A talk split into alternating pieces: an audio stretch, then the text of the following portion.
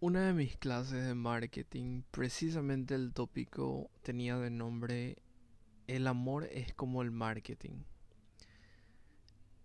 Es un tema que me llamó mucho la atención, puesto que si empezamos a explorar definitivamente por qué el amor es como el marketing, nos rendimos ante la curiosidad, porque en mi corta vida jamás había puesto estas dos palabras juntas, o por lo menos compararlas, porque el marketing era algo completamente distinto a lo que yo tenía el concepto de amor.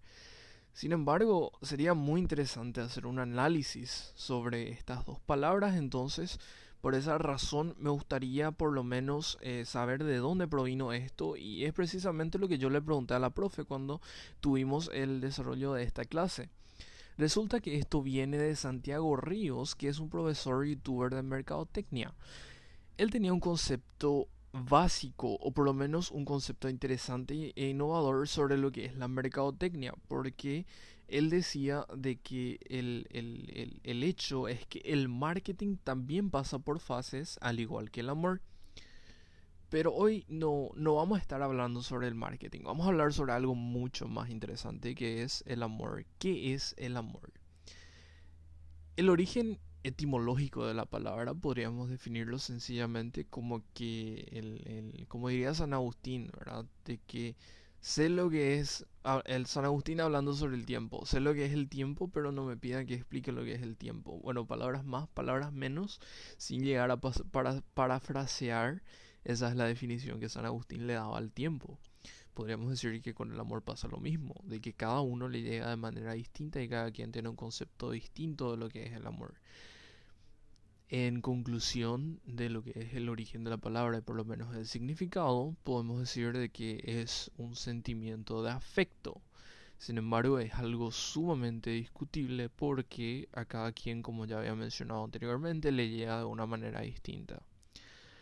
Sin embargo, hablando científicamente, o por lo menos hablando en cuestión de hormonas o en cuestión de, de lo que hemos tal vez no aprendido en el colegio, tenemos que eh, la psicóloga o la, perdón, la bióloga Don Maslar define como que es la frecuencia de los neurotransmisores o una cuestión de neurotransmisores.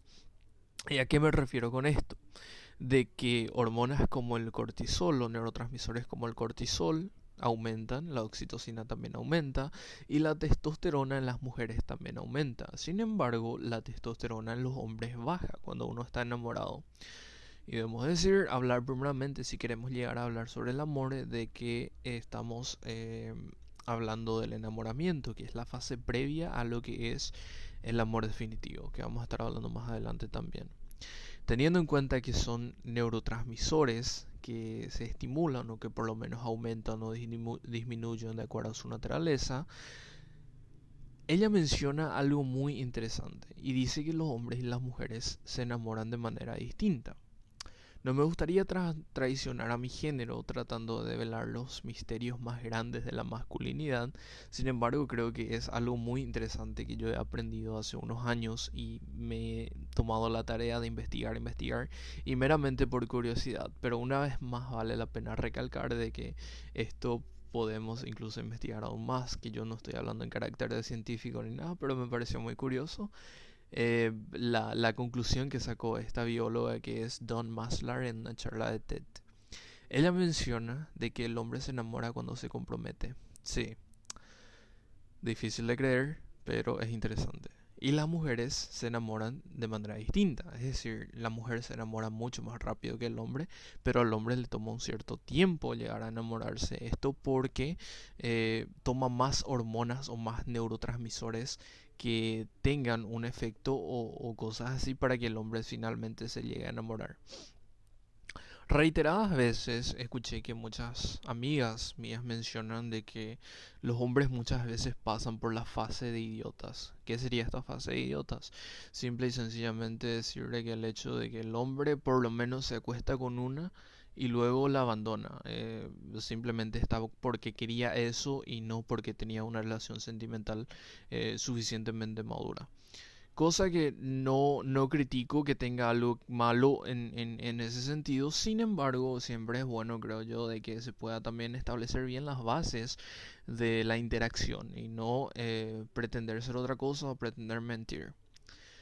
Volviendo un poco al tema de Don Maslar, menciona de que al hombre le toma un cierto tiempo llegar a enamorarse de una mujer porque la mujer solamente eh, desarrolla dos hormonas, aumentan dos hormonas cuando está enamorada, que son la oxitocina y eh, la, la dopamina en este sentido. Entonces la mujer solamente desarrolla dos hormonas y podríamos incluso sumarle a esto, según menciona Don, podríamos eh, sumar la serotonina, que, son, que es básicamente la hormona de la felicidad, que también se estimula con comida también.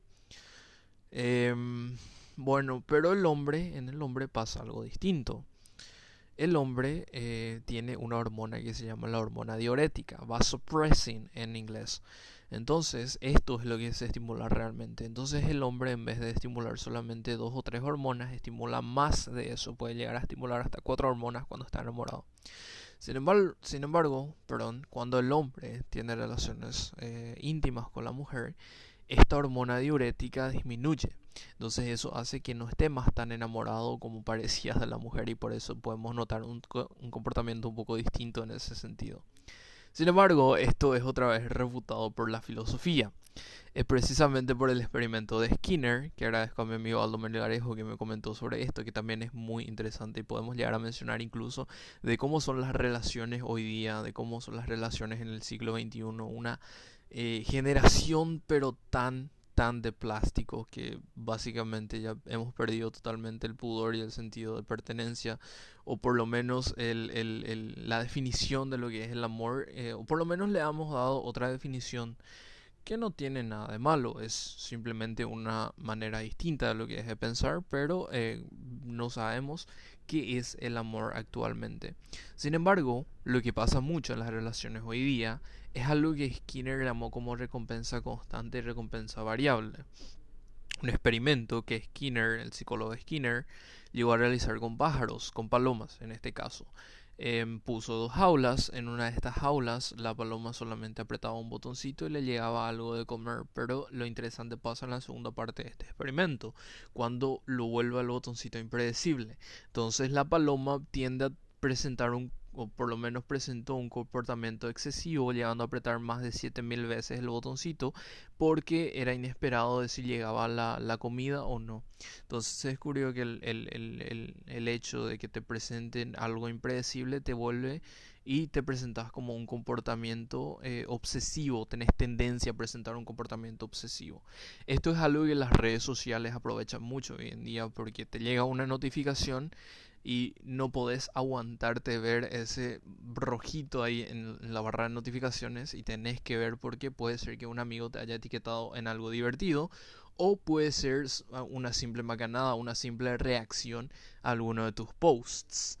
Por eso, eh, por, porque no queremos quedarnos con la duda, tendemos a abrir otra vez eh, las redes sociales y por eso ellos se aprovechan de nosotros. ¿Cómo es que esto se aplica a lo que es el amor? Hoy día esto es muy utilizado y, el ejemplo que siempre mencionan es de cómo tu amigo, el que tal vez no es tan atractivo físicamente, suele tener novias hermosas. Porque aplica lo que es la recompensa constante y la recompensa variable. La recompensa variable en este caso que es volverse impredecible. A veces a lo mejor te escribe, a veces no te escribe. Y si uno está en una relación y, le pasa por estas cosas, uno se preguntan, che, ¿Qué es lo que quiere este man? ¿Qué es lo que quiere esta chica? ¿Me, me, quiere a mí? ¿Quiere estar conmigo? No sé. Y es ahí donde uno explota más su inseguridad y, y, se queda con el síndrome de la duda. Sin embargo, cuando hay una recompensa constante, es decir, el man o la chica te escribe constantemente, uno tiende a aburrirse un poco porque tenemos una constancia que, que, que siempre va a estar ahí. Yo reviso mi WhatsApp y siempre voy a encontrar un mensaje de ella o un mensaje eh, en mío, perdón, un mensaje de él o de ella que, me mande a mí. Y eso es constante y tiende a eh, establecer un tono de seguridad donde yo ni siquiera me preocupo y a veces me llego a olvidar de esa persona. Por esa razón es muy interesante esto de la recompensa constante y recompensa variable. Pero ¿qué tiene que ver esto con el amor? Podemos decir de que son cosas o son factores que intervienen en una relación interpersonal entre dos personas. Porque si empezamos a hablar, podemos hablar por horas de esta palabra que es tan, eh, se presta tanto para la hermenéutica. Hablamos un poquitito de lo que es el orden científico, hablamos un poquitito también del ámbito filosófico, del ámbito psicológico, pero aún así no tenemos una explicación clara de lo que sea el amor. ¿Será una conexión de neurotransmisores? ¿Acaso será la recompensa por alguna interlocución o alguna interacción humana? ¿O simplemente sería una decisión la cual se toma? Porque también he leído en varios posts de redes sociales que son espacios donde los jóvenes tienen el poder de poder compartir las conclusiones que ellos sacan, que el amor es más que nada una decisión y que el sentimiento de los neurotransmisores que había mencionado Dan Maslar son solamente eh, son solamente cosas que pasan por un tiempo. Sin embargo, después uno ya no siente más las mismas hormonas, uno se siente de una manera distinta cuando está la otra persona, empieza a verle los defectos. Y eso es algo que, por lo que pasamos todos. Entonces ahí es donde uno tiene que tomar finalmente la decisión de amar o no. Eh, cosa que también sigue siendo interesante porque eh, tenemos la definición más precisa de que el amor podría ser simplemente una decisión y no una cuestión de hormonas. Pero el enamorarse sí es una cuestión de hormonas, como había mencionado precisamente Maslar.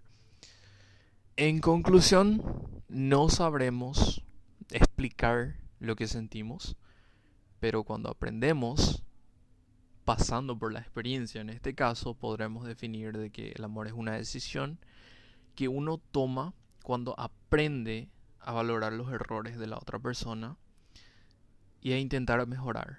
Porque hay muchas cuestiones, hay muchas partes en nuestra vida donde finalmente empezamos a decir que yo soy de esta manera y que no quiero cambiar por alguna persona porque yo nací así, yo me quiero eh, ver así siempre.